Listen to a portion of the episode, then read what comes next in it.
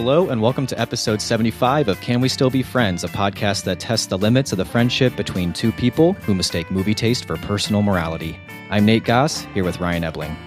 30 years ago this summer, Spike Lee effectively changed the landscape of American cinema with the release of his classic gut punch of a movie, Do the Right Thing. As big fans of the movie, we thought it was the right time to show some love to Spike and take a closer look at Do the Right Thing. We want to address up front that as white men, there are clearly aspects of the movie that we will never experience in the same way that non white audiences experience the film. We're going to try to honor those perspectives by not speculating or trying to imagine what people who are not white men might think of the movie. Do the Right Thing debuted at Cannes Film Festival to pretty universal praise. Critics were floored by the energy and audacity of Spike Lee's hard hitting movie. Its release that summer saw a decent box office draw and an unsettling blend of critical praise and straight up racist criticism that expressed fear that black people would riot after watching the film. Nevertheless, Spike Lee became the hot new filmmaker, and the film's success even generated an unfortunately short lived mini boom of black filmmakers funded by major studios. As with many truly groundbreaking films, Do the Right Thing was not nominated for Best Picture, though it was nominated for Best Original Screenplay and Best Supporting Actor for Danny Aiello. 30 years later, the film is more relevant than ever, and in the last 10 years, the film has seen a definite resurgence as people are really only now beginning to understand the impact the film has had. Does all this mean Do the Right Thing is perfect? No, but it is probably twice as good as nearly every other movie that came out in the last 30 years. Keep listening.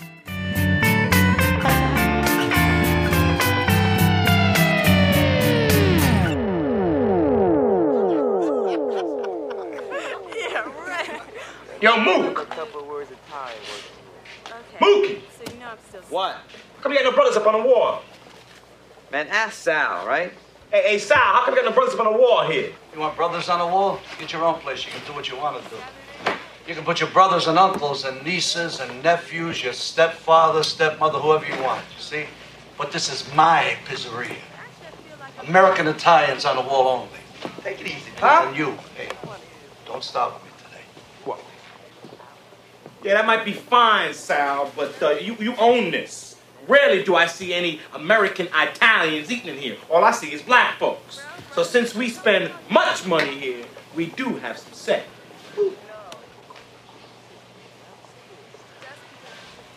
You looking for trouble? Are you a troublemaker? Is that what you are? You making trouble? Yeah, I'm a troublemaker. I'm making trouble. You're a ball breaker. That is Bugging Out, played by the nearly unrecognizable Seriously. Giancarlo Esposito, also known as Gustavo Gus, Fring, Gus yeah. Fring, yeah, from Breaking Bad and Better Call Saul. Spoiler alert if you haven't seen season 3 Mhm. of Break, Better Call Saul. Talking to uh, Danny Aiello, the Sal, the owner of uh, Sal's famous pizzeria, Pizzeria, uh, as Sal says, Right. and uh, setting up more or less the main inciting incident. Mhm. If we're going to be using English terms Right. following the plot diagram, the inciting incident is That maybe the lack of cheese on the pizza. Right, which wasn't in the clip, but precedes before the, that. Uh, the picture. Sal needs to put more cheese on this pizza yeah, according to Bugging Out. and not charge two dollars for it. Yeah, But yeah, you're right. It's actually more the latter part. it's, it's it seems to be more the pictures, and uh, that I mean we could unpack that scene Oh, sure. probably a lot. You And- know, you know what's interesting about that scene is Giancarlo Esposito is actually half Italian, half African American. oh really? Yeah, like his dad is from Italy. His mom is African American. Interesting. So he that's an embodies extra that layer. character. yeah, Isn't that interesting? that's like, fascinating. so his dad is like full on from Italy. His mom was like an opera singer um, who was like in Italy, Wow. and and actually he was born in Italy. Wow. And then they moved to America. Holy cow. There's a whole yeah Wikipedia him. It's a really he's a fascinating dude. Who knows man. if Spike even you know knew that when he cast him or right, not? But I don't know. Who knows? Um, but yeah, so there's a there's so much to talk about with this movie. I mean, I don't think Nate we have talked about a movie off mic ever Uh, before we record. And tonight we spent a fair amount talking, and I think we both felt comfortable doing that because we know There's still plenty to talk about. so much to talk There's- about with this yeah, movie. we uh, we we talked for what you said like a half hour or so. Probably. we didn't even hit anything I have in my notes No, or me neither. anything. So, uh, yeah, and and so a couple other things about this. Uh, you know, so 30 years we got the Right. Mm-hmm. anniversary going. We haven't done a Spike Lee movie yet, Right. And you know, both of us, I think, highly respect him as a filmmaker. Yes. Um, not just for Do the Right Thing, but No. a handful of other movies that we've seen of his. Definitely. And I just think it's worth mentioning that you have seen this a ton because you teach this I every do. year Yeah, for your yeah. class. I think that's Twice worth a year, mentioning yeah. because this is also a movie that you. I don't know. Would you say this is a movie you've maybe seen like the most of movies you've seen? That's a stupid way to put it. Like, Yeah, no, I understand. You know, like the movies you've seen the most. Is this up there for you? Uh, Charlotte's Web is getting up there as it's one of my son's favorites now. Um, it's getting up there. It's it's one of the ones I've seen the most. It was a busy week. I went back to work. School's starting uh, this week, and uh, I toyed with the idea of not watching it. Oh, you can't do that. I know I can't do that, so I did good. it. But I mean, even just for tradition's sake. you Oh, I know. There were so many reasons that I, I You would really mess up I the couldn't mojo of this I know. show I know. I know. that. The break really made me lazy. Uh, well, by the way, welcome back. We- Yeah, we took a welcome back, break. everyone. Hope you guys Um, enjoyed your July part of the summer. Yeah. Um, yeah. So yes, I, I've seen this movie a lot. We're tipping our hands. This is not necessarily like a debate No. uh, as to whether or not this is a good movie or do we No. like it. But I think the movie itself just has so much to talk about. So you were there's a laundry list of reasons we're doing this movie. Uh, one of the sadder reasons is that the violence in the movie is more common now than I think it was in 1989 or at least just more or, or more aware. Yes, we're, more aware of it. That's probably Um, a, a more accurate thing but to say. but as far as relevance and, and timeliness goes, during our break, while we were asking our listeners to uh, watch this, we heard the news that Daniel Pantaleo, the New York police officer who murdered Eric Garner by chokehold, by a chokehold, was not going to see justice. Like, with the, or the Garner family was not going to see justice. He was not going to be put on trial. Right. Um, there was there was not going to be a trial, and he is still working for the police department. Mhm. Um, so, I mean, not a damn thing has changed. on top of send her home chance. Oh, yeah, yeah. The El Paso shooting, Just generally And- speaking, racism mean- is alive and well.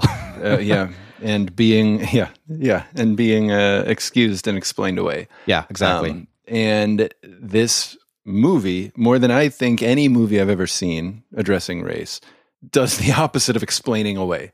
It, to a degree, further complicates the conversation. yeah, it kind of it kind of leans into it. by being one of the more honest and broadly scoped movies in its vision and the questions it raises.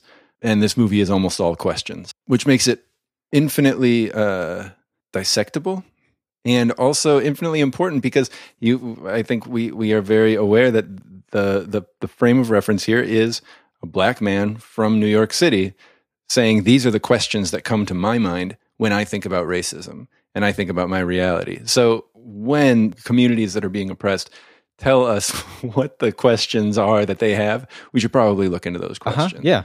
Yeah, and, and I guess come to those questions on their terms. So actually what maybe maybe what we should do is uh, before we get too deep, back up just a little. Sure. And uh, I don't think we're going to necessarily need to do the whole star rating thing because I'm pretty sure this is a five star Yes. for both of us. Yeah. Maybe though, it might be worth asking: Was it always a five star? Second of Mhm. all, what was that first experience like? Hmm. And before uh, we jump right into that, it should be noted that we are drinking Miller High Life right now. Right. A drink that was the kept mayor. from the mayor. Yeah. Yeah, so we're, we're drinking the beer that he couldn't have. They were asking him a lot. Um, and also, it it was a decently hot enough day today. Um, yeah. It's but- been a hot week. Right, but you know, just for the feel of it, I made sure to crank the furnace Yeah. up, so we're sitting in a hundred And you've degree uh, I see right three space heaters. Yeah, Is there one behind you too? uh, yeah, that's that's a space Oh, heater. Oh, that's the fourth. Okay, so yeah, we've got so four, four space, space heaters. So it is hot. it is. yeah, it is. I, that was my best. That was a good Mr. to- Señor Love Daddy. We've got the mic, so I felt like I should give it a shot. But I've got a tank top on. Mhm. You had a tank top on. Now you're just wearing a pizza apron and your Yes, shorts. right. Anyways, just wanted to make sure It's a good look. We set the mood Whether or not I would trust a pizza you made, that's a, that's not that's not even a question. Good thing I'm not making pizza, and instead we're doing a Yeah. podcast. That's right. So, with all of that said, uh, what was your first time watching this movie? I think it was. Hmm. Here's a question. It was not. Was there a it- first It time? was. I have never seen this movie. I've read a lot though. No, I had seen. Well, actually, Twenty Fifth Hour was one of my first like Spike Lee movies Hmm. that I really loved. Then I kind of learned more about Spike Lee through that. I watched Malcolm X and just kind of got into Spike Lee a little bit, but I had never heard of Do the Right Thing, really. And then um, I just was like, oh, I should I should watch that movie. And Wait, is this like uh, post college? Is this like 2000s? yeah, this is like, right. No, this is this is probably like 2007 or 2008. I saw it and I just thought it was amazing. Mhm. And my main like compare point of comparison uh, as far as movies about race go was Crash. And I was like, this is so good. Mhm. And it just totally highlights how horrible Crash is. and I remember one of my former professors in a class about like race or uh, multicultural communications um, showed Crash oh boy. in that class. And I, I went to her and I was like, Have you seen Do the Right Thing? She was like, No. And I lent her my copy and I was like, You need to see this. Someone teaching race at the college level who hadn't showing seen Do the Right Thing? And she watched it and she gave it back to me and she said, That movie's doing something different than I want to do. oh boy. I was like, Ah, all right. Yeah. Well, okay. Not enough harmony. yeah, That's And what it comes down uh, to. So yeah, I, I I was a very like as soon as I saw it, I was like, that's great. I did not fully and still don't fully understand the movie, but. I, I definitely looking back on what I felt like I understood about it, it wasn't even that I understood something. That was why I, I responded to it. I was just like, this movie is doing something um, really different. Now, your class isn't one that's particularly about race. It's a film and philosophy class. So, Mm-hmm. what was it about your class that made you say, I want to make sure I show this to my students? Well, for one thing, I, I I really try to make race and equity and like sexism, gender discrimination, that sort of stuff, a part of the conversation in all my stuff. But I end my year talking about political philosophy, and so the concept in political philosophy that I tried to like wrestle with was the idea of social contract. And typically you talk about that like citizen to citizen or citizen to government. What the social contract says, you break the social contract. Like that's often the case for um, not giving even ex convicts a right to vote. Well, they broke They- the social lost their- contract. yeah, they, they- are out of the the uh, conversation. Um, and I turn it around and say, what's what what is what happens when the government breaks the social contract? Hmm. And um, what is the responsibility of a citizen? What is the right of a citizen to an institution that breaks the social contract? And um, I think do the right thing approaches that because um, you've kind of got a society that is based on the fact that the social contract is broken on behalf of our government towards a section of, of its citizens. Mm-hmm. And that you could say is the underlying tension of do the right thing, that the social contract's broken and we're trying to figure out how to live together with that like uneven playing field. Yeah, yeah. Um, so that's how I inserted that movie into, uh, and I, I end up making the political philosophy very largely about race. Hmm, yeah. Um, So for me, um, when I came to do the right thing, I was not really aware of what I was about to get myself into uh, Mhm. when I watched it. Not my first Spike Lee movie, but it was pretty early on. I think the only other Spike Lee movie I had seen up until then was Malcolm X, and I love Malcolm, Malcolm X me too. you know, it was in that period we talk about often where I'm just trying to catch up with blind spots. And um, Do the Right Thing was one that occasionally would come up as an important mo- movie or a movie that, um, you know, I, I was reading a lot of like Roger Ebert's film essays, Right. and he definitely held this movie in super high regard and actually talked about it as one of the most memorable film experiences he had ever had that Yeah. he'll never forget. And that was enough for me to say, okay, I'll give it a shot. So I watched it alone, got it from the library. And I'll tell you what, what I was hesitant about with it had nothing to do with being afraid of what it was about because I didn't know what it was about. Yeah. It was just that something about the title, something about the cover, something about the font, Yep. it just looked dated to Yeah. me. I mean, this was, I was watching it, it was probably like 2007 as well for me. I, and later we can get into what into how narrow my lens was because I had no idea what it was. I felt like it was going to be like an in living color was my closest reference. like I just thought it was going to be like a urban comedy. Mm-hmm. And I remember watching it and I was, you know, watching it through and I'm kind of like, yeah, this is a really entertaining movie because it is. It just kind of glides really well from vignette to vignette and every performance is great and every character super memorable. Um, and I was just like, you know, I'm having a real good time watching this movie. And it is like, I can see why people think it's great as far as the ideas because of the dialogue and how it can kind of treat these things a little bit lightly but go super deep. And then the riot scene happens. And I'm like, oh shit. like it just escalates Yeah. and escalates and escalates to the point where You get the little bit of a coda at the end, and the credits are rolling, and you got the Malcolm X and Martin Mm. Luther King quotes. I was just floored and Mhm. stunned, and I'm like, okay, Ebert was right. That that Yep. is that is more than just a good movie. That is an unforgettable Important experience when you watch it. Movie, yeah. For me as a white person, having been trained by one white people, but also white Hollywood to expect an arc to movies about race where you expect the right thing to happen, for Mhm. somebody to do the right thing, for the mayor's speech to work, for everybody to go home and everybody to understand that it wasn't Sal's fault that the police killed Radio Raheem. As a white person expecting that to happen, then Mookie Mookie hmm The guy you were trusting the whole time, not Yeah. bugging out, not the people, other people who we, you know, could look down on. Mookie throws the trash can, the floor drops out Mhm. for, I think, it's not an exaggeration to say every white audience member. Yeah. Because everything that we as white people thought we could count on. as far as what we knew of quote important movies about race. Right. This Right. was what was supposed to happen in an Yeah. important movie about race. Mm-hmm. Someone was going to reach some new realization, Somebody was going to make a, There was an gonna be- inspired speech. some kind of reconciliation. Mm-hmm. I think at the time, within my narrow lens, what I remember of being alive at that time in 1989, I was a little kid. This is like white rural Indiana. My circle was fully white, Mhm. like through and through. Mhm. And so I had pretty, like, within that circle, what you could consider pretty progressive parents who would at least watch this stuff. they watched Do the Right Thing. So you like have a memory of in 1989 Do the Right Thing?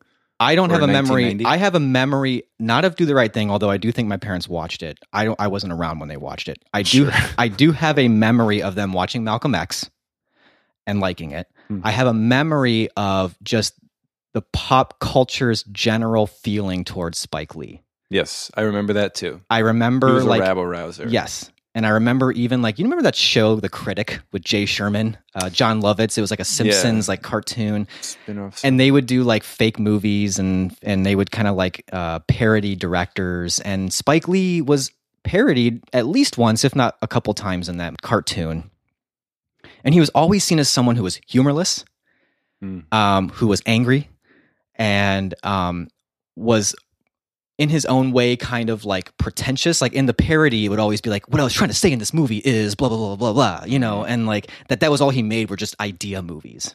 And and then also um i remember within my circles a sense that spike lee was racist against white people. Yes, yeah, definitely. um and that and that we should be careful with his movies Yep. that they might be good they might be well made they might have some interesting ideas but he's kind of racist towards white Uh, people There wasn't even there was no in my in my memory no talk of the quality of his work. That that was irrelevant. I would say in 1989 my only experience with black people was the Cosby Show, Mhm. and Probably same here. And I, I actually did watch In Living Color. oh really? a lot, yeah. I, I, was I was allowed to watch Simpsons, and in Living Color, oh, I can't remember if We it was grew up in very different houses. Uh, yes, I like I said, my parents were kind of, uh, you know, for the time, I guess Yeah. that would be considered kind of liberal. Absolutely. Um, yeah. So my experience with black people uh, began with the Cosby Show and basically ended with um, car doors being locked in certain Mm. areas. Mhm. Then, what uh, for me, Spike Lee gets kind of conflated with the LA riots and the uh, uproar over gangster rap. Mhm. And to me, Spike Lee and Malcolm X got got mixed in there with all of the alarmism of the the, the dangerous black men. That's interesting to think about too, because I'm with you where where I grew up. Malcolm X was someone you really were not supposed to really Yeah, oh, respect yeah. or see as even good information. say- he was dangerous. in most of white America. That's the truth. we like Martin Luther King. Yes, he did it right. He did it the right way. Malcolm X was the person who, um, Was racist against white people. yes, and in some ways, like I think from my viewpoint, as like I was kind of brought up to believe that um, he almost ruined the civil rights movement. Right. We both grew up in that. Anyway, Okay. So on the rewatch, I guess Nothing, I don't know. Nothing's changed really. Like we Right, just right. we continue to contemplate the movie more yes, than anything. digging a lot more out. And I'll, I'll put it this way too. So I feel like even since I first saw it back in you know mid two thousands, I think we've just both made it a point to. I don't know. There's probably a better way to put it, but I guess kind of do our homework. Like we've worked really hard to try to take that lens that we know is very narrow Right. and just expand it. You know, and so I feel like Well, I think even just acknowledge that whiteness is a lens. Exactly. Exactly. You know, and and and kind of speaking a little bit more to that, I had to realize that for me, I mean, this is a film podcast. Just talking about my film lens, I had to realize over time how narrow it was. You know, because why was it that it took me so long to realize that Do the Right Thing was an important movie? Because mm. My lens growing up and saying I love film Yeah. and thinking that I knew a lot about film and I had seen a lot of movies, but my main lens growing growing up, all the way up to maybe you could you could say when I went to college I was exposed to a lot more, but all the way up to there, my love of film and my idea of what good movies were came from like the Oscars. Yep.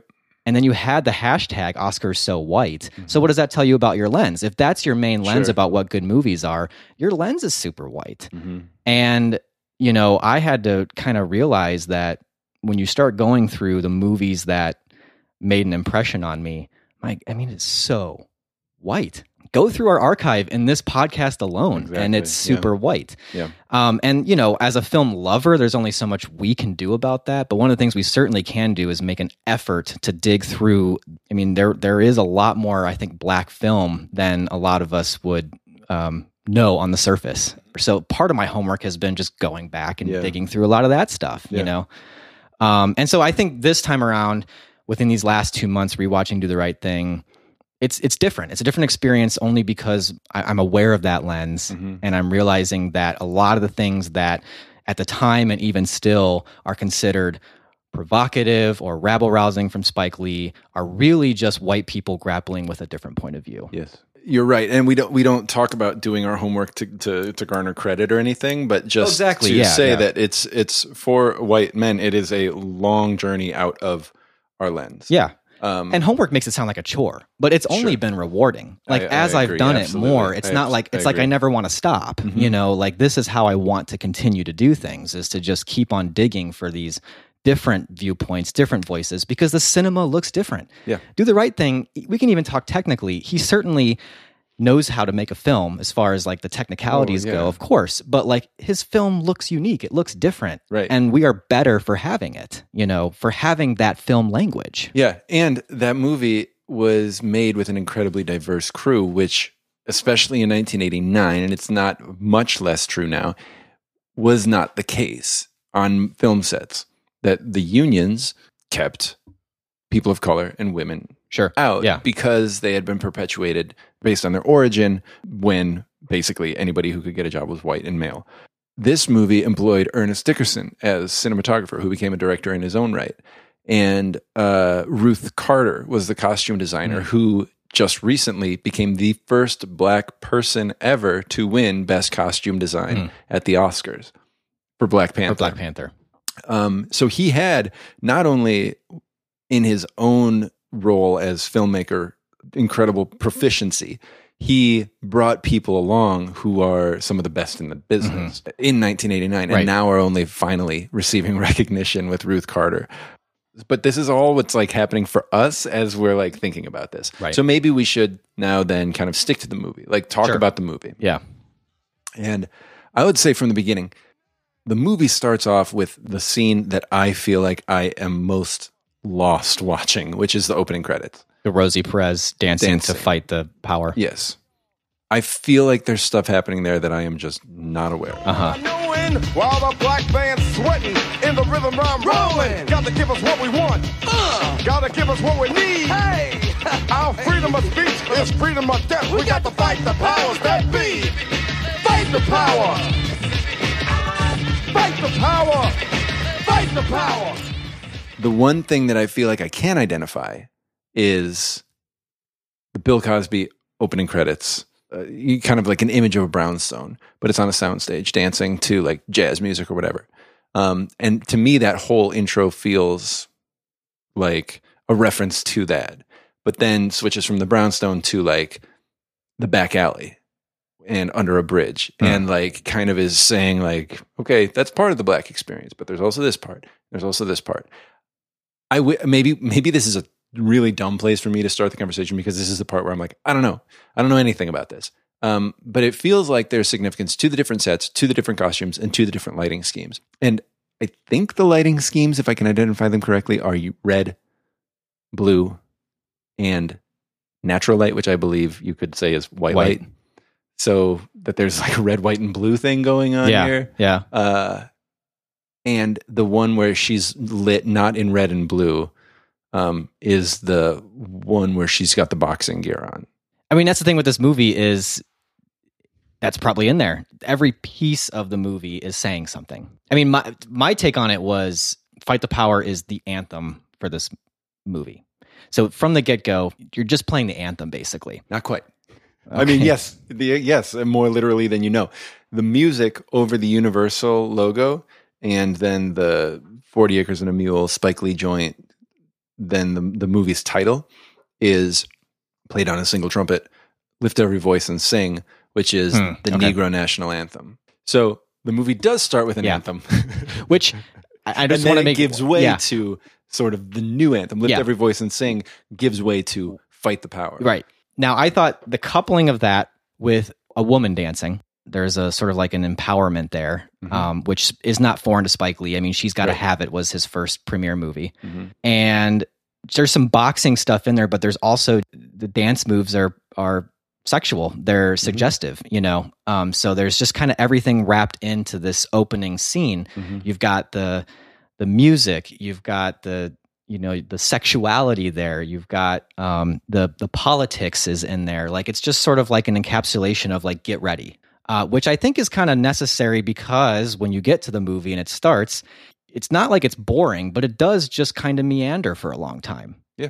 So if you didn't have this opening that was very much just like a, a jolt or Mhm. just kind of like an, an instant punch to the face I, I feel like you you could think that you're in a different movie Yeah. i guess like it kind of does say hey even though we're going to kind of meander in this community for a little bit you need to be alert Right. After the song, it's an alarm clock, and then Mr. Wake up, Señor wake up. Yeah. saying "Wake up." Yeah. but but where i where i think you're right though where it does seem a little confusing is that it does just seem like it's kind of cherry picked out of the movie like rosie perez being a boxer a Right. dancing b Dancing, yeah. uh being out in the street even really Yeah, it's true. Being outside of the apartment and away from Hector. is all only in that scene right. I what I say when I'm confused by that is I feel like there are things in there that I just really don't get.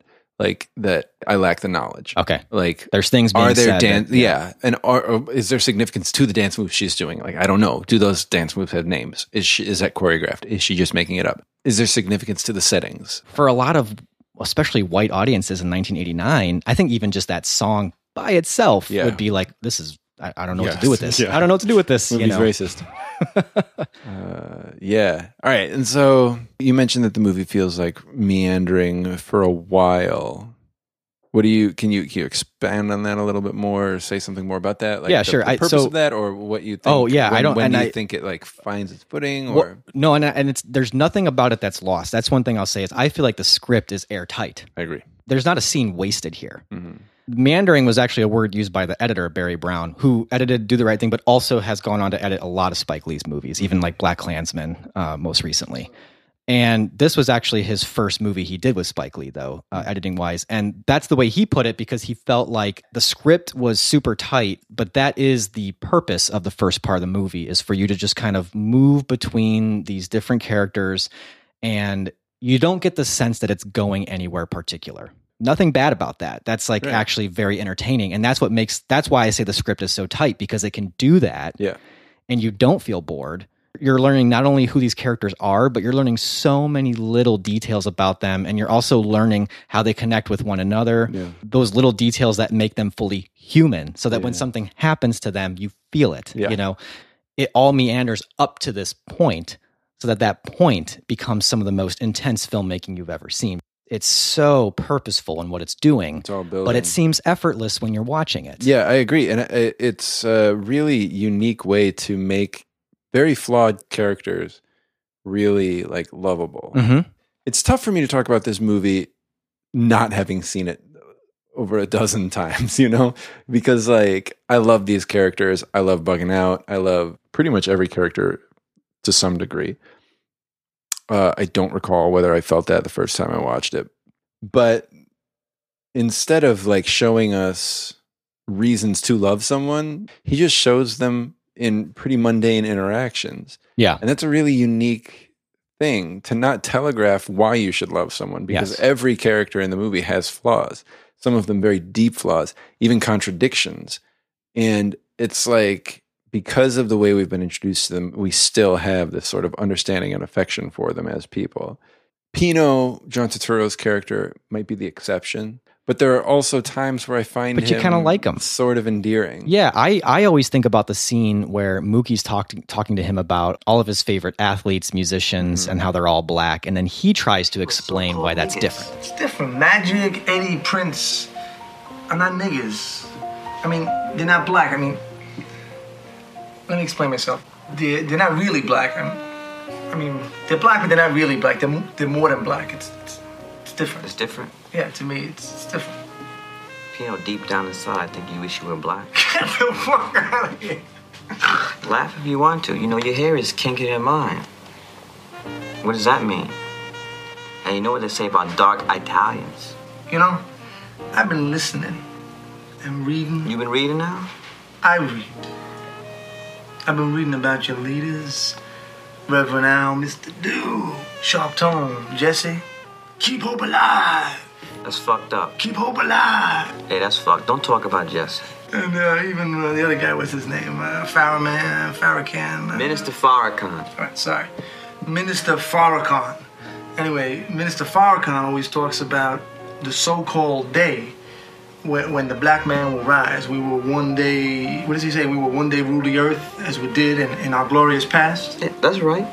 What past you talking about? I mean, what, what did I miss? We started civilization. Man, keep dreaming, man. Then you woke up. For you to be able to watch that character say that and not just hate him Yeah, that's true. is something. The character is written in such a way where You're willing to let him You're- work out the idea. Yes. And you're also willing to say, okay, you know, this is where he's at now. In that moment, it seems like he's kind of like at a loss for how to respond. Yeah. Now, the thing that, again, by the end of the movie, you get the sense that whatever feelings he had towards black people is only going to be more entrenched now. Absolutely, You know, and, yeah. and and so that's where the movie doesn't let you off easy and doesn't let itself off easy. Yeah. I think too, you're really getting a sense that Pino has these racist ideas, but he also hasn't fully thought about them. Right. And it sort of exposes a lot of racism as inherited or absorbed Mhm. rather than really active. Doesn't make it any less dangerous. It doesn't make it okay, but it does help you see to a degree the difference between a person's racist ideas and that person. I find that scene kind of brilliant in how Spike wrote it. The level of him kind of digging into the mind of this racist character and seeing him as a human being, Yeah. um, you know, is one of those where now you look at those criticisms of the movie and you're just like, I can't believe how even handed this movie is. Exactly. Really? Yeah. Yeah. This movie's not racist Right. in the least. No. It's anti racist Yes. and it is, you know, the most even handed look at race you're going to Yeah. get. Yeah. You know, what a tightrope it is that Spike is walking and just how brilliantly he walks it. You know, there's obviously a lot about race here, but there's also a lot about socioeconomics. Yeah. There's a lot about, um, you know, capitalism. exactly. I was just going to say. There's just a lot packed into this movie and it never leaves the street. Yeah. You know, I was I was looking more for the the sort of capitalism angle because so Wesley Morris, uh, writer for the New York Times Mhm. And uh, co-host of the podcast, um, still processing uh, with Jenna Wortham. He wrote an article that completely changed the way I, I view do the right thing. He he wrote about it. Um, in relation to Green Book and Driving Miss Daisy, Driving Miss Daisy, which won the Oscar for Best Picture, um, the year that uh, Do the Right Thing came out, and I, I kind of feel like I need to reiterate: Do the Right Thing was not nominated for Best Picture. Like Right. that's sort of It been a whitewashing in history, the Right It didn't steal it. It- Do the Right Thing. there was wasn't no there. competition. Yeah. So he talks about the idea of employment being something that you cannot ignore when you talk about racial reconciliation. He calls them racial rec- racial reconciliation fantasies in Hollywood. Okay, so in Green Book, a white man and a black man become friends. That white man's racism is cured. We are led to believe that, by extension, all racism is or can be cured by individual friendships be- between black and white people. Right. Uh, same thing with Driving Miss Daisy. Miss Daisy, this deeply rooted Southern woman, uh, deeply rooted in her racism, becomes friends with her black driver, and her racism is cured. He says you cannot ignore the fact that there is employment happening there. And that idea of employment and money changing hands is something that I've paid more attention to as I've watched the movie the last few times. Do the right thing. Watch Yes, that Movie. do the Yeah. right thing. Yeah, sorry. And it's interesting. My students will often say Mookie shouldn't have thrown the garbage can because Sal was good to him, and he owed it to Sal as his boss not to do that. And Wesley Morris brings up the point that there's a level of disconnect between an employer and employee that you can't assume anything about that relationship. And um, what is interesting to me is that my students never bring up the fact that Sal only exists because the black community is paying him. Right. Go back to the bugging out scene from the beginning of this episode. Right, where he Yeah. says, We spend much money here. And Sal himself admits that in the scene with Pino. Maybe we should sell this place. Get out while we're, we're still ahead and alive. You really think you know what's best for us, Pino? Maybe we could. Can we sell this and open up a new one in our own neighborhood? There's too many pizzerias already there. And maybe, maybe we could we could try something different. Well, what am I gonna do? What do I, that's all I know. What am I doing? I've been here 25 years. Where am I going? I'm sick of niggas. It's like I come to work. It's, it's Planet of the Apes. I don't like being around them. The animals. Why you got so much anger in you? Why are they why? My friends, they laugh at me. They laugh right in my face. They tell me, go, go to bed stack. Go, go feed the movies. Do your friends put money in your pocket, Pino? Food on your table? They pay your rent, the roof over your head? Huh? And so in that moment, Sal is understanding we don't exist as a restaurant. We don't have a home. We don't have food without the money from this community. But for some reason, capitalism, we don't see the power in the laborers or the people. We only see that relationship going from the owner of capital Mhm. to workers or to customers. Right. Well, and, and, and there's an interplay there with freedom, right? Yes. Because his whole idea is you have the freedom to do what you want when you own a business. Yes. You can do what you want with your business when you do that. And that the idea of freedom in general in this movie feels like a slap in the face. Yes. When the when when the white Celtics wearing guy Clifton. Clifton says, I thought I was free to live wherever I wanted. it's a free, free country. country. I don't remember exactly. And then it's just kind of like, oh, Yeah. and you feel it. You Yeah. feel that that doesn't quite gel within the world of this movie. Because not And- long before that, Mookie says it's a free country, and and Sal says, "What free? You want free? There's your free." Like Yeah, points that's right, Doing yeah. your, doing your job. That's Yeah. your freedom. really what Sal isn't understanding is that there is a balance to be had there between business owner and customer because the customer has their own freedom. Yeah, And that freedom, if you're not careful, is someone taking a garbage can and throwing it through your window. that's right. I mean, he certainly had the freedom to do that. Yeah. You know, that was a freedom that the community had decided was not going to have consequence. And the cops are gone, right? Yeah. You know, they're scared. They're Right. out of here, Right. you know? And so that whole idea of freedom within the business world only works within this fragile societal ecosystem that has the police enforcing the law Right. and the customer standing in line and doing whatever the businessman says is the right It only to do. works one way. Yeah. A, a- a- a- business, a corporation can enter and leave a community as much as they want with no regard for the well-being of the people that the they are employing Yeah. or that they're yeah they're moving in among or leaving behind But as soon as consumers call for laws that call for accountability for the Right. corporations, Or, say, in like, other words- that's inhibiting our freedom. In other words, fight the power. right? You know, exactly. Yeah. Um, the anthem of this movie. You know, right. Um, fight the powers that be. I think a lot of white people don't want to see Sal as that power. They Yeah. don't want to see Sal as fighting the powers that be because, you know, Spike Lee providing layers upon layers of nuance shows that that power doesn't always look like a maniacal evil person. Right. It looks like a person who maybe in his heart thinks he's doing the right thing. Mhm. So, two things that for me in a movie that is never easy are still even less easy for me the more I watch it. Yeah. Uh, which, which one should I start with? So, what do you make of the fact that, okay, Radio Raheem is choked to death by a police officer, Mhm. murdered. And Mookie, um, by Spike Lee's own admission, the reason he's throwing this garbage can in um, is because he just witnessed his best friend being murdered. And the neighborhood is extremely devastated by this. That is when they're they don't even care anymore. Like bring like burn Sal's down. What I think Spike Lee does that never makes anything easy is in the scene prior, if something hadn't happened, there's a very likely chance Radio Raheem would have murdered Sal.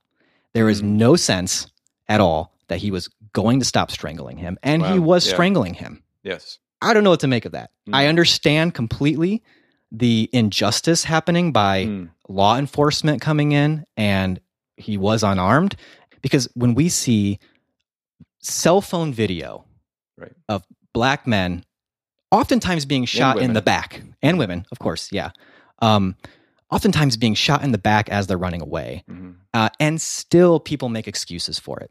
Well what was he doing or you know Mhm. um, you know Don't don't run. if ever there was an excuse Mhm. for excessive police brutality, this may have been it. And the movie makes it clear there was no excuse for this. Right. But yeah, I mean, you watch it. I mean, I've watched it now. I tried to make it, you know, because Mm. I look at people who would look critically at this movie. It makes things I- complicated. I, honestly had not. I don't know how I hadn't thought to the next point. Radio Raheem would have killed Sal if he hadn't been stopped. So off the top of my head, as I'm just sort of processing it on the fly, what comes to mind is the movie by being called "Do the Right Thing" raises the question: What is the right thing? Yeah. because Mookie doesn't ask that question. The mayor says, to just do always it. do the right thing. Yeah. And he says, That's it. And he says, Yes. I got it. I'm gone. Nobody's got it. So it's inviting the question, What is the right thing? And I think the movie more concretely answers what the wrong thing is to some degrees. Killing Radio Raheem was the wrong thing. Yeah. The police did the wrong thing. yeah, no question about it. I hope my uh, apprehension No, no, no, about no, it no, no, is- no, no, no, no, is not, not, at all, not at all. that. But you're right. You're right that it adds a real complication. So I think then it's it's a little bit of like Descartes, where okay, let me let me find the thing I do know. We do know the police did the wrong thing. Mhm. So I kind of wonder: was there a point where the police didn't have to do the wrong thing? Oh, of course. Right. Of course there was. So yeah. there could be a subtle sort of here's how you do the right thing. Stop Radio Raheem from killing Sal without killing Radio Raheem. Right. They got him off of Sal. And that's all you needed to do. Arrest Right, him for right. sure. Yeah. And of course, with a lot of these scenes, you can keep backtracking in the movie and Yes. just keep playing out how could this have gone differently. Right. Because, you know, Radio Raheem is so angry because of what Sal did Mhm. with his boombox. Mhm. And Sal didn't really understand what that boombox meant to him. Right. Now, so that's Sal's fault. Then it's Radio Raheem's fault because he came in blaring that boombox. Meanwhile, Sal called them the N word. Yes, and that shouldn't be. That's when the tables definitely turn. Right. There's still just sort of like you, you just keep going back in Yes. time, like you know, and and also it's kind of like, well, Sal did ask him not to do that, Yeah. and he did it anyways. But Sal also didn't really do it in any way that seemed non-threatening. Right. right. That wasn't escalating. So that's the thing with this movie is you keep going back and back and back and back, Exactly. and you keep going back almost all the way to the beginning, and you you start thinking about how could things have played out differently. Yeah. you know, sort of that question, where did this go wrong? right? And it always has like a well it was wrong here well that happened because of this and that's where i feel like the the metaphor of the hot day aside from just when it's hot everybody's tense Yeah. and as viewers watching all the sweat and all like the fans just kind of moving slowly not even being effective just sort Mm-hmm. Right. of being like yeah we're moving that increases tension for us as an audience but i think there's a metaphor to a hot day and i think about like days where it's been over a hundred and it's too hot. Mhm. And can I pinpoint the degree that the temperature reached where it became too hot? You know? And Yeah. so, like, definitely 104, that was too hot. But wasn't 103 also too hot? And didn't I feel very hot at 100? And why not, if it's 100 degrees, why not 99? What made 99 Yeah. cooler and bearable, but Right. 100 not? It's like, well, I don't know. Yeah. Nothing. Right. And so, like, it's hard to know how where to dial it back. Right. And too. it- or, or yeah, or, or when to just declare it's too hot. Yeah. And to a degree, it's pun intended. It's it's pointless to try to pinpoint. Yeah. that. Like if somebody said, "Oh, it's too hot today," it would be so pointless to say like, "But when did you feel like it got too hot?" You know. Mhm. And so it's similarly pointless to say, "When did racial tension become too tense?" Mhm. It's Right. pointless to ask when did things go wrong. Pinpointing that does not change the fact that things are too tense and that things have gone wrong. it I, I, I yes you're right where it becomes hard is when we read the news nowadays and we talk about issues of like social Oh, justice you want to be able to know who should be brought to justice for this And I I'm not saying in do the right thing. Well, since we can't pinpoint the cause of the escalation, we should not hold the police accountable for the Right. tipping point. Yeah. Or even Mookie, you know, or the rioters or anything like that. But to like say we can't bring anybody to justice because we can't pinpoint the original blame to lay this on, that's where it gets pointless, Mhm. you know? And that is white people's main slipperiness with racism. I didn't own slaves. My family didn't own slaves. Yeah, I'm yep. not um, accountable for this. I'm not racist. I have a black friend. I've never burned a cross. you know, I don't use the N word in that way. They find these slippery things that allow them to avoid blame, assuming that blame is the same as culpability, or that blame is the same as involvement, or that blame is the same as um, benefiting from a system. All it does is get into weeds that completely ignore the fact of things are wrong and people are hurting, people are being oppressed, and people are oppressing. And we need to make that justice uh, happen. And I think that it feels implicit to the movie. And a, a scene that's sort of a microcosm of that is the scene with Clifton, the, the Larry Bird wearing white um, brownstone owner. If you watch the scene back, Clifton bumps him on the left shoulder, and it's the outside of his right shoe that's scuffed. So, bugging out really should not be mad at Clifton because he didn't scuff his shoe. But Clifton is gentrifying Mhm. Bugging Out's neighborhood. Does Bugging Out have a reason to be mad at a white gentrifier? right Absolutely, he does. So, does the fact that the blame is misplaced change the fact that his anger is real? It doesn't. But if we were to walk that back, as is our sort of like tendency, we would then say, Bugging Out is the one who is wrong in this situation. Clifton is vindicated. Clifton, continue on. Bugging Out, you're going to jail. right yeah Uh, where i think it's hard going back to the idea of radio Raheem strangling sal Yes. my sense of radio Raheem was he was kind of above it all Mm. like he was almost like a prophet figure Mm-hmm. Radio Raheem has this sense of the world, and almost in his knuckles, he embodies Martin Luther King and Malcolm X. Not, not that, not that Malcolm X is all hate, Mm-hmm. Hate, right. and th- that's not what I mean. I know. I just mean that like I the feel two dueling ideas Yeah. of oppression and the way to overcome Mhm. that. Um, and what you have is then this person kind of floating along, but then bugging out is really kind of the one that instigates him. Mhm. And I don't want to say radicalized because it's not really a radicalization, but he's the one that gets him more on that side of angry Yeah. um, Or hate. or hate. And you Mhm. find out at the end, well, he's just as human as everybody else. He's just as susceptible to getting uh, poked in just the right way. That's just going to set him Yeah, off kinda and goaded. really dive down into that hate side of things. which you know? is the worst you can say for every character in this movie. is that Exactly, they're human. You get that sense with the love and hate speech, but it's it's a far less straightforward speech than it seems. The story of life is this static.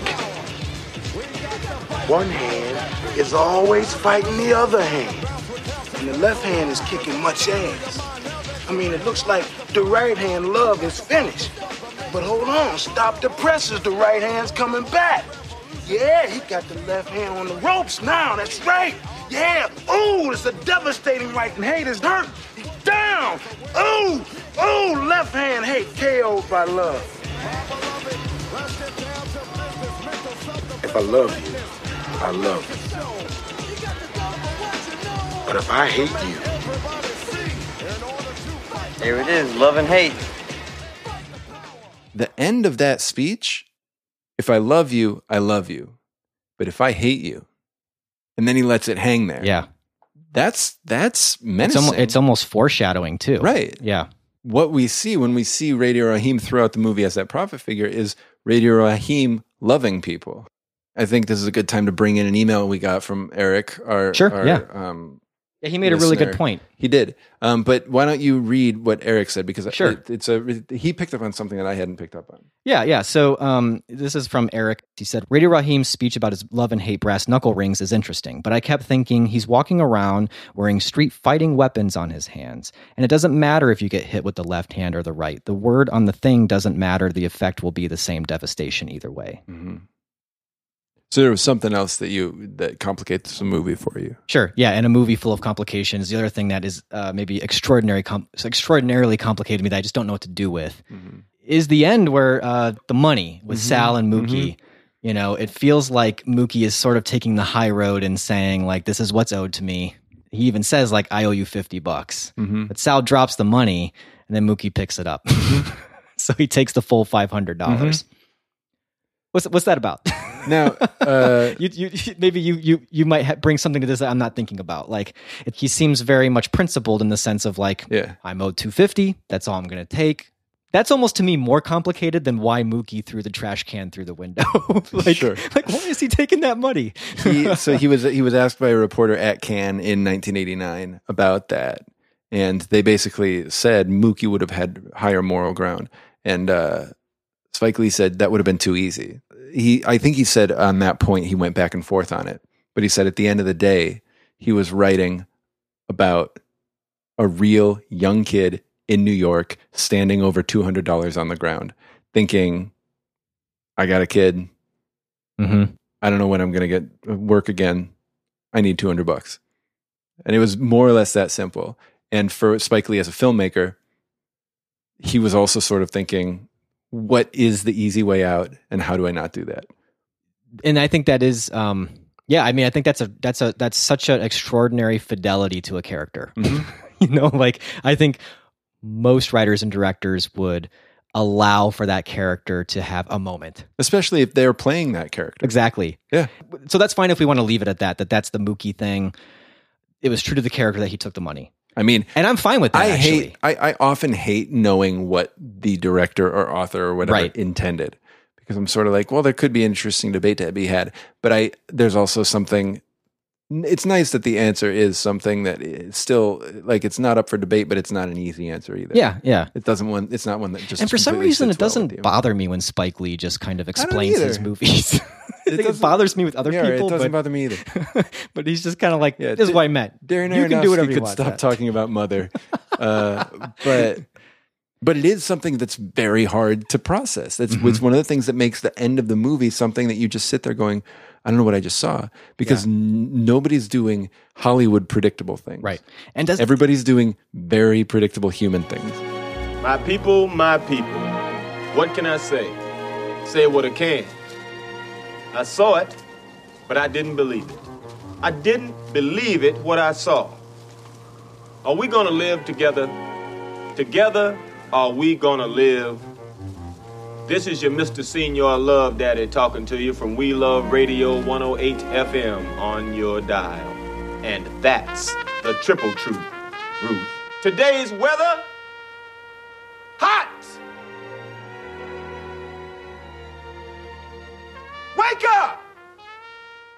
I I feel like Mr. Señor Love Daddy, Samuel. Jackson's radio DJ character, is a really interesting character. To me, and for what I process about the movie, I'm not definitively saying that this is the movie's thesis, but for me, the thesis ish element that I really like come back to is when after the riot, Mr. Señor Love Daddy says, Are we going to live together?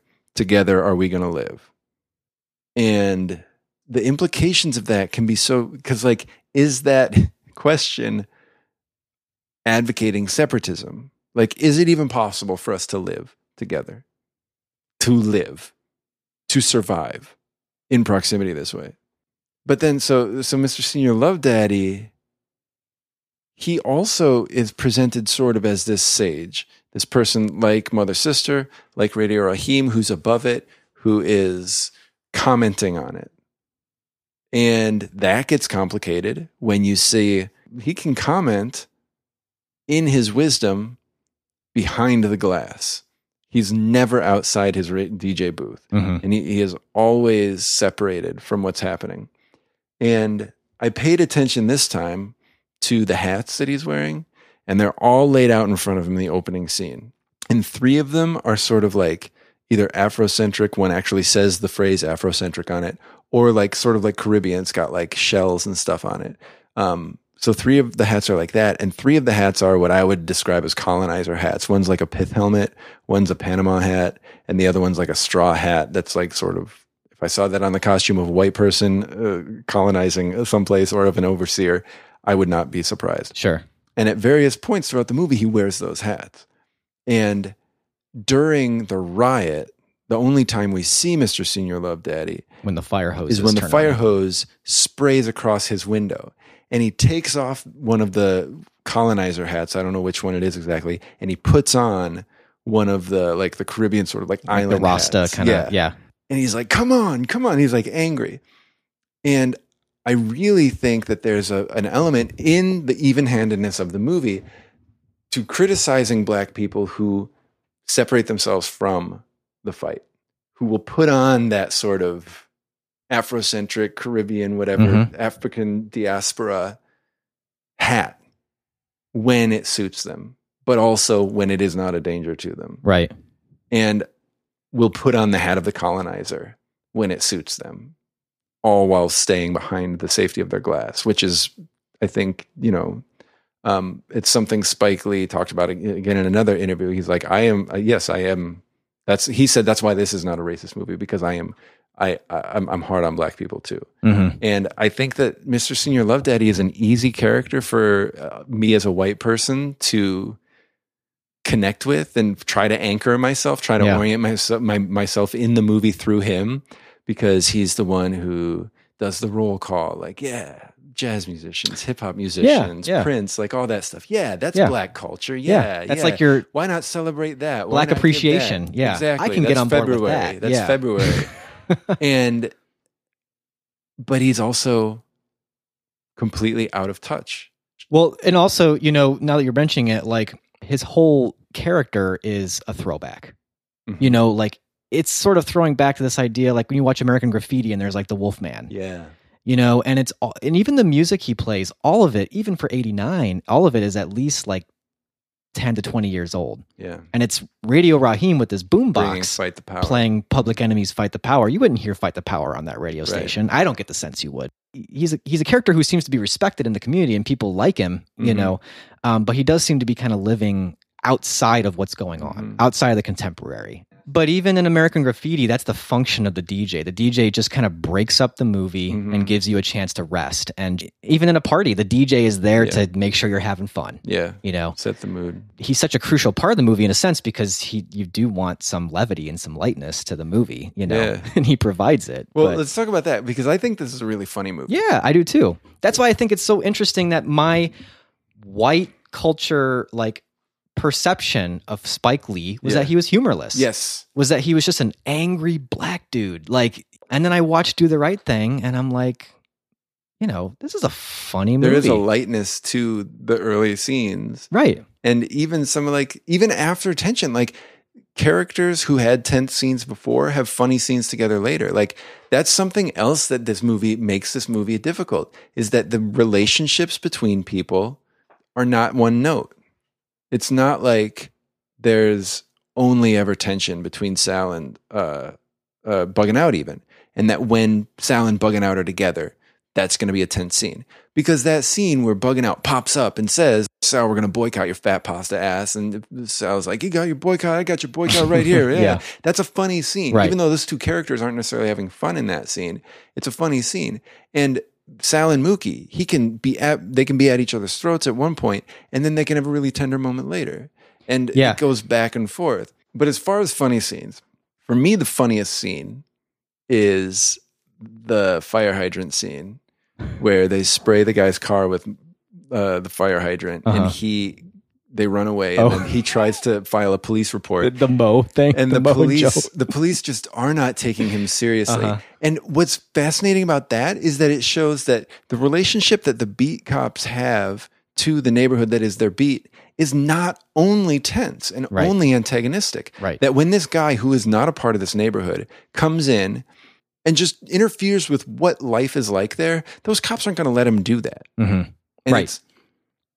It's freaking hilarious Yes. the way that he's playing that straight and he's like, Did you get their names? He's like, They're Mo and Joe. Where you going? Where's he going? Did you happen Oh, to catch the name of the suspect, officer, sir? Officer, what the fuck are you doing? Fuck that Just calm hydrant. down. Calm down my ass. Did you happen to catch the name of the suspect? Fuck suspect? you, their name. Mo and Joe. What do I know their names? Mo and Joe what, sir? Mo and Joe what? Mo and Joe what? Mo and Joe Black. How's that? They're brothers, sir. Yeah, they're brothers. Yeah, they're fucking brothers. Forget the Hydrant better not come back on again. but then, you know, the other cop goes to yelling. So the tension is definitely there. It is there. But you're right. It is that you primarily tension, but you have that scene. They have a, a familiarity with the, the neighborhood that they aren't going to let just anybody come in and infringe on. Right. You know? Yeah. Um, are there other scenes for you that, are, uh, that you think are funny? I don't know. I I remember just thinking Mookie as a character was really funny. Like when he comes out and he's just like, "Hell no!" to the Yeah, to the Jehovah's to the Witnesses. yeah. um, it's a comedic performance. I think Sweet Dick Willie's funny. So, yes. Robin Harris was the actor who played him, who actually died Yeah. the next year. Oh, he- really? He, yeah, Yeah. he was he was pretty much No. a straight up comedian, and you can kind of tell that he did not have a lot of on set experience. The number of times he looks directly at the camera, um, But that those those three guys actually their banter is Yeah. really funny and but at the same time, there are times where their banter gets really serious Yeah. and deep. So it doesn't seem to have to work hard at its humor, but to be able to pull humor out at like any given moment. That requires hard work. Mhm. That requires a good script. That requires good knowledge of those characters. Um, that we can laugh at Sal, kind of like you know threatening bugging out, but then like rubbing his shoulder, Yeah. and you're sort of like, ah, that's Sal. Like we Yeah. know enough about both of those characters at that point in the movie, and we also know a, we feel like we know that much about probably twelve or fifteen other characters. yeah. and that's crazy. So as we're kind of wrapping things up here, Uh-huh. I remember when we did our Vertigo episode. Yeah. We talked about it topping the sight and sound list. Our verdict on Vertigo was more of a great movie, classic movie. It's kind of done its job. Let's move on. Let's move on. Let's pick a new movie for the top of the sight and sound list. Right. And you kind of just, I mean, it was sort of like an offhand comment, but you said, like, do the right thing. And it kind of, at the time, took me aback because I was like, oh, I hadn't thought about that. Maybe. Um, but as I've thought about that and seen the movie more, I really think Mhm. if you were to hold a movie up as the number one film, this is a a movie I feel like anybody who says they like movies needs to watch. Mhm. And B, even from just the standpoint of what is it as a movie, it's everything you want Mhm. In landmark movie making. Like it's you you could break down the technical aspects. We'd already talked about tight script, tight direction. You've got the auteur there because he produced and wrote and directed this thing. You've got Starred. amazing cast. You've got yeah, it starred in it. Um, you've got uh, great editing. You've got great cinematography. You've got great wardrobe, as you mentioned. Like the elements are all there of a great movie.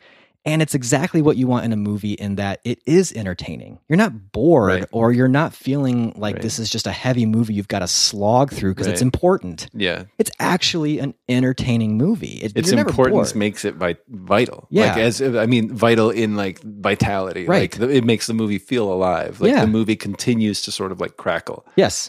Um, it does everything you want a movie to do thematically, where Mm-hmm. it gives you, s- you countless things to wrestle with, with no easy answers. And then you add on to it um, just the way it married other forms of art within it. You've got Public Enemy in there Mm-hmm. and the way it used that. And The way that in its time, which is exactly what you want of a landmark film, is to at least say in its time it was breaking new ground and was cutting edge. It checks off all of those boxes, you know? How many times though do you see a groundbreaking movie that you could say, I can see why that would have been impressive then? But now, having seen what came after it, it's not so impressive. That's not true with Do the Right Thing. No. Um, and I, I mean, we, we It said, only grows. Right. Yeah. We said in the intro that it changed the landscape of American cinema. I wasn't being flippant or hy- hyperbolic there. Like, looking back, American cinema is different after Do the Right Thing. Mhm. One thing that you can point to is that when people talk about race in movies and Oscar so white and that sort of thing, Do the Right Thing keeps coming up. I'm going to steal a little thing from John Green in his podcast Anthropocene Reviewed Oh, and say great podcast, by the way. It is. Um, favorite fact that I wasn't able to fit into the conversation um, is that at the Oscars, that Do the Right Thing was um, not nominated for Best Picture at. Um, Kim Basinger read the nominees and gave out the award for Best Picture and went off script and chastised the Academy for not nominating Do the Right Thing as in Best Picture, and she was banned from the Oscars um, until LA Confidential. LA Confidential when she won, and that is an even more damning um, mark against the Academy. That not only did they not nominate Do the Right Thing for Best Picture, but they punished Someone a for woman even who, mentioning it. who brought it up. Yeah, who who who dared to sully the night by um, calling them on it. Miss Daisy was clutching her pearls. She sure was. uh, well, uh, I- I There's no need to say we're best buds on Um, this, um, although I feel like after this, if- in keeping with the movie, we should say it's complicated because Well, that's true. Well, everything is. everything is complicated. Um, which, uh, since we can agree to that, Ooh, good point. We're best We're buds. best buds. Wow. We ob- we think that this movie should top Sight and Sound list. Well, yeah, Which I we just can- checked it. It's not even on it on the list. are you kidding? No. Come on. You would be Is it on- is- surprised at how unsurprised you are by that list. Is it is it on the AFI list of 100 movies, 100 years, 100 movies? Because it would have been within that century. I am going to bet that no. I think it. I think that list came out way too soon, 2007. too close to do the well, they right did thing. the they did the oh 96. It made it. It made it. Okay. Hey, 96. at least it made it. Ahead of Blade Runner, Yankee Doodle Dandy, Toy Story, and Ben Hur. Well, before we officially wrap this up, I do want to mention that uh, another one of our listeners called in and left um, a really good message uh, as after his sort of his first reactions after watching Do the Right Thing for the first time. And it was a little bit too long to kind of weave into the episode. Um, so we're just going to kind of tag it on to the end of this episode. So stick around through all of our stupid banter or just Mhm. fast forward through it if you want to. And uh, take a listen to his uh, thoughts on Do the Right Thing. It's a good listen. Yeah, and so uh, now let's talk about what uh, we're going to do for next month. Yeah, uh, sadly, it will not be another movie that we think should top the sight and sound list. Right. It's a movie I have not seen. Me neither, but so maybe it will. Hey, who knows? Who knows? Although, uh, would they put a documentary? We're doing a documentary next, right? right. I mean, should we just jump? We usually cut. I know we usually cut, but one, It's I got to get going, Yeah. and So, two, we usually cut because we have to figure this out. Right. We have we have it figured out, folks. Right. This has never happened before, by the way. No. So we've got we've got this month and next month. little we can had we- them we had them right. planned in July. little can we still be can we still be friends the behind the scenes? Yeah. Um, usually, when we say, "Let's talk about what we're going to discuss in our next movie," there's actually a cut there, And we talked for like an hour. about what we're going to do in the next do. episode, and then we roll the tape again. Uh, I call it tape because that's Sure. Well, because we've got a reel to reel here. so I get the tape wound up again. Yeah.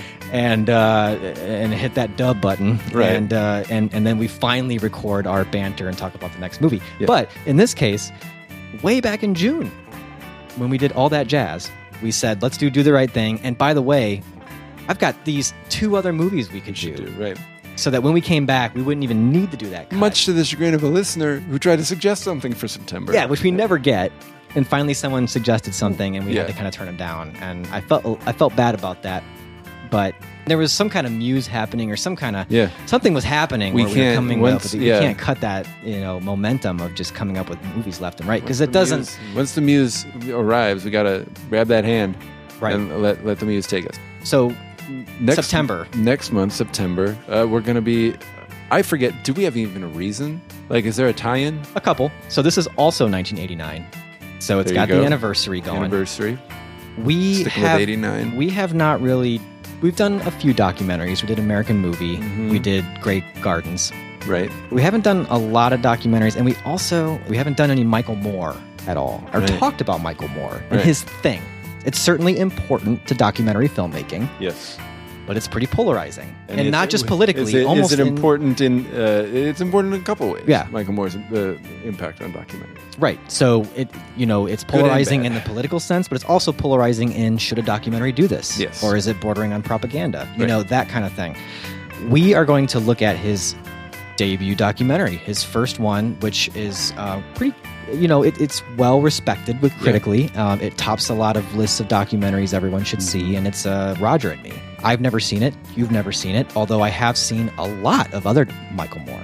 I wouldn't say I've seen a lot. I've seen Bowling for Columbine. Okay. You see Sicko? Nope. Fahrenheit 9/11. I think so. Well, And that's it. it might be worth it to catch up on a little bit more. I might have seen Fahrenheit 9/11. That's how much I can say. okay. I've seen Bowling for Columbine and maybe Fahrenheit 9/11. Okay. Well, I've seen a lot of Michael Moore You actually. have. But anyways, because we've never seen it, because it is an important documentary, we're gonna watch it. We're gonna talk about Michael Moore's thing. my, Um, my question will be because he deals with things that are so topical to their time. You know how how entertaining is this going to be for us to watch a movie that's now 30 years old, Right. but very of its time? You're going to be you know? referencing people that we would have would have known, would Yeah. have been up on. right? Uh, I don't know. Well, I don't know if I have any banter in me. I don't know either. It's been a long. This was a long conversation. We've been talking. I mean, you have the you have the timer there. two hours and 48 minutes. Two hours and forty eight minutes, and you expect banter on top of that? No, no. I, that is I not. just- it is. I don't. It I is. don't it have is- the energy. It is, ten to ten to midnight. I don't have the energy. I really don't. I'm I I'm, I'm drumming up some energy for incense Well, yeah, you're pretty angry right now. at the idea of uh, banter. I know.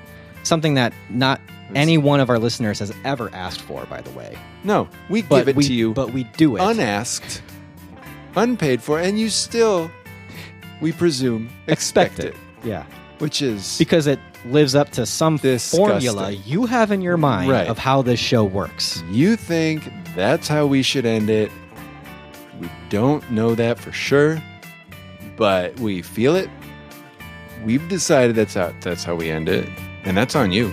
I am not going to make any attempts At Banter, banter, hilarity, improvisation. No, we did exactly what we were contractually obligated to do. Right. Talk about this movie. Right. We talked about it way longer than contractually obligated. Honestly, yeah. We're gonna put in for overtime. Review the next movie, That's it. which we did. we did it. Um, then there's this assumed banter, Right. But Which we've been happy to meet it's you fine. at. It's but fine. But on a night like tonight, Not gonna that's do it. super late. We just don't have the energy. so thanks for listening. There are a lot of ways to get in t- touch with us. Yeah. Oh yeah, that's right. So let's just run those down. So we've got some Facebook action going on. You thought that was an attempt Yeah, at oh, banter? man. Yeah. This is weird banter All right, Ryan's let's, going let's for. Get, let's get this out of the way. So we got Facebook, Can We Still Be Friends podcast. Yep. Got the website, Can We Still Be Friends.net. Yep. Got the email, feedback, Can We Still Be Friends.net. Yep.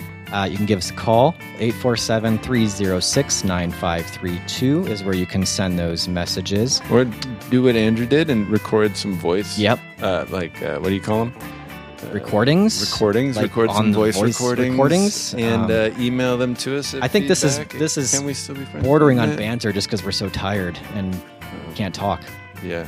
All right, so hopefully you did the right thing and watched do the right thing. And uh, you got to do one for the next one. right. So uh, I'll ask if you've seen Roger and me, and you'll say Roger that. Roger and me have been seen. Oh my gosh. That one is the worst one I'm tired. you will ever. I'm very tired. I want to ask someone, did you see Roger and me? And they say Roger that. Roger and me has been Roger seen. and me has been seen. Well, that one will not work as a tagline for the movie. That's true. Um, well, if I think of something, I'm I'll- literally I'll dub packing it up. in. I know, I know, I Uh, know. we- We, are done. We're done here. We're done here. So, uh, anyways, you for listening. Thanks for listening. Appreciate it. Uh, Uh, We're gonna yeah. cut this down to something listenable. Um, we'll catch you next month for Roger and me. Roger, Jeez. Wrap it up. Roger that.